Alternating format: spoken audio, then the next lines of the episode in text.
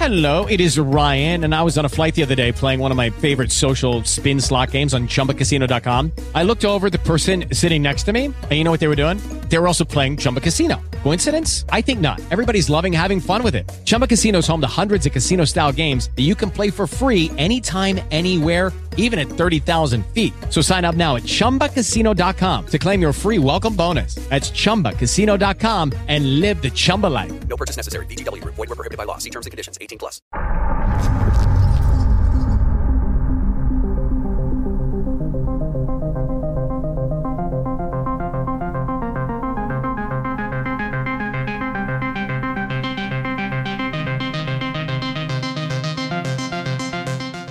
Ametat and Avetat.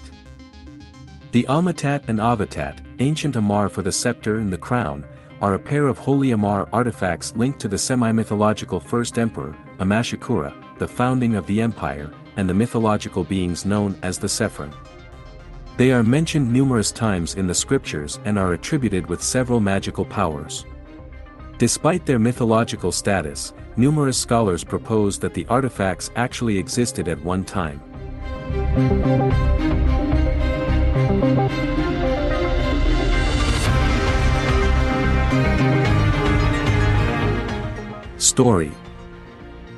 During the tenth year of the reign of Emperor Amash Akura, the sun went black. Birds fell dead from the sky, plants withered, and people fell sick in droves. Despite the ill omens, from the sky came the entities known as the Sephron. Described as beautiful, angelic beings who had to wear masks to protect others from being struck dead at their sight, the Sefrim had been ordered by God to guard the emperor and give to him the Ametat and Avetat.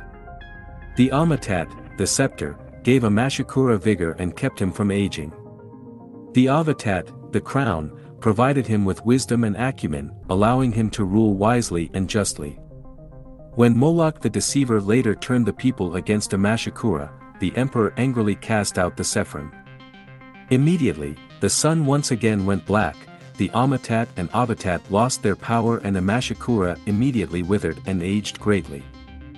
Despite this, Amash Akura fought against his enemies using the Ametat and Avetat.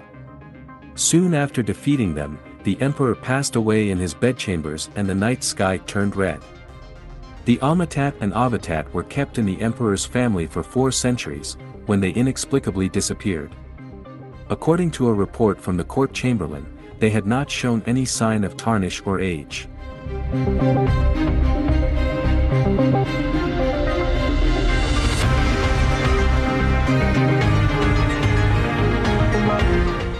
Historical evidence There has been much debate on if the Ametat and Avetat existed and whether they possessed the amazing powers ascribed to them. The most commonly held belief among non-Amarr scholars is that the Ametat and Avetat were simply crown jewels bestowed to the first Amarr emperor by his vassals. According to these scholars, the jewels were given mythological qualities as a form of propaganda by early emperors in order to reinforce their power and inspire worship from the commoners. Amarr theologians, however, have presented numerous pieces of evidence to counter these claims. First is though the darkening of the sun recorded in the Book of Epitaph, which matches up with two solar eclipses caused by the planet Zoroast.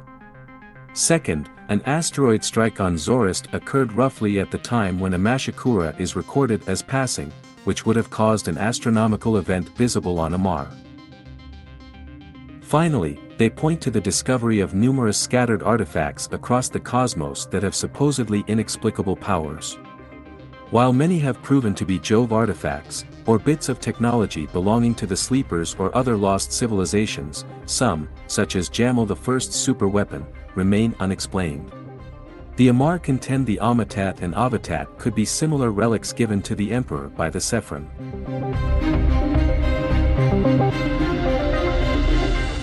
Searches and hoaxes. Since the legend of the Ametat and Avetat plays such a pivotal role in the founding and early glory of the Amarr Empire, numerous attempts to locate them have been made.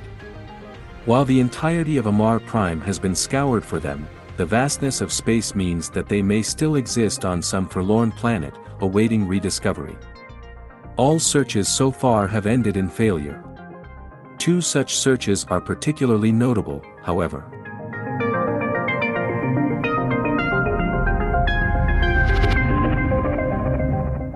Elash Toth's expedition. The first was launched shortly after the Empire developed the jump gate, when a notable radical theologian, Elash Toth, and a contingent of 50,000 followers set up an expedition to find the artifacts. Toth had long espoused a return to the early days of the empire, before contact with the Udorians instigated the reclaiming, and purportedly received a vision from God that would lead him to the Ametat and Avetat and enable him to re-establish what he considered the old days of glory. Toth's following had grown quite massive and his intention to launch an expedition drew great interest from all quarters of the empire. The search lasted for three years, with Toth reportedly growing closer and closer to uncovering the resting place of the artifacts. Eventually he came to believe he was nearly at the point of discovery and sent a tenth of his followers back to Amarr to spread the word that the Ametat and Avetat were on their way back to the Empire. However, Toth and his remaining followers never returned, and no trace of them was found. The system where those followers that had returned claimed they had left him was devoid of any indication of their fates, with no wrecks nor evidence that Toth had ever been to the system. Treasure hunters fell upon the system, but never discovered the Ametat and Avetat. To this day, Toth's disappearance remains a mystery. Har Indi's expedition. Shortly after the conquest of the Minmatar Empire, a holder claimed to have found the Ametat and Avetat resting in the jungles of Matar. The holder, Har Indi, said that he'd overheard tribal stories being told by his slaves and, rather than punish them for telling blasphemous legends, realized what they described resembled the lost artifacts. Indi interrogated his slaves and followed their information to a ruined temple deep in the jungle. The temple was covered in Amarr iconography and contained numerous artifacts, among them the Ametat and Avetat. Indi delivered the artifacts to the emperor in a glorious ceremony, receiving a massive reward for his discovery. For nearly a year, the artifacts were accepted as authentic by the people. However, eventually the Theology Council determined they were exquisite forgeries. It was only by chance this was discovered, thanks to a stray rune on the Ametat containing an extra stroke that did not match ancient drawings of the artifacts. Indi disappeared, but a search of his estates revealed he had fabricated everything. There'd been no tribal stories, no ruined temple, and the false Ametat and Avetat were the result of nearly a decade of work, with Indi's motive having apparently been nothing more than a desire for fame. Imperial authorities never caught him, suggesting someone may tipped him off that the forgery had been discovered.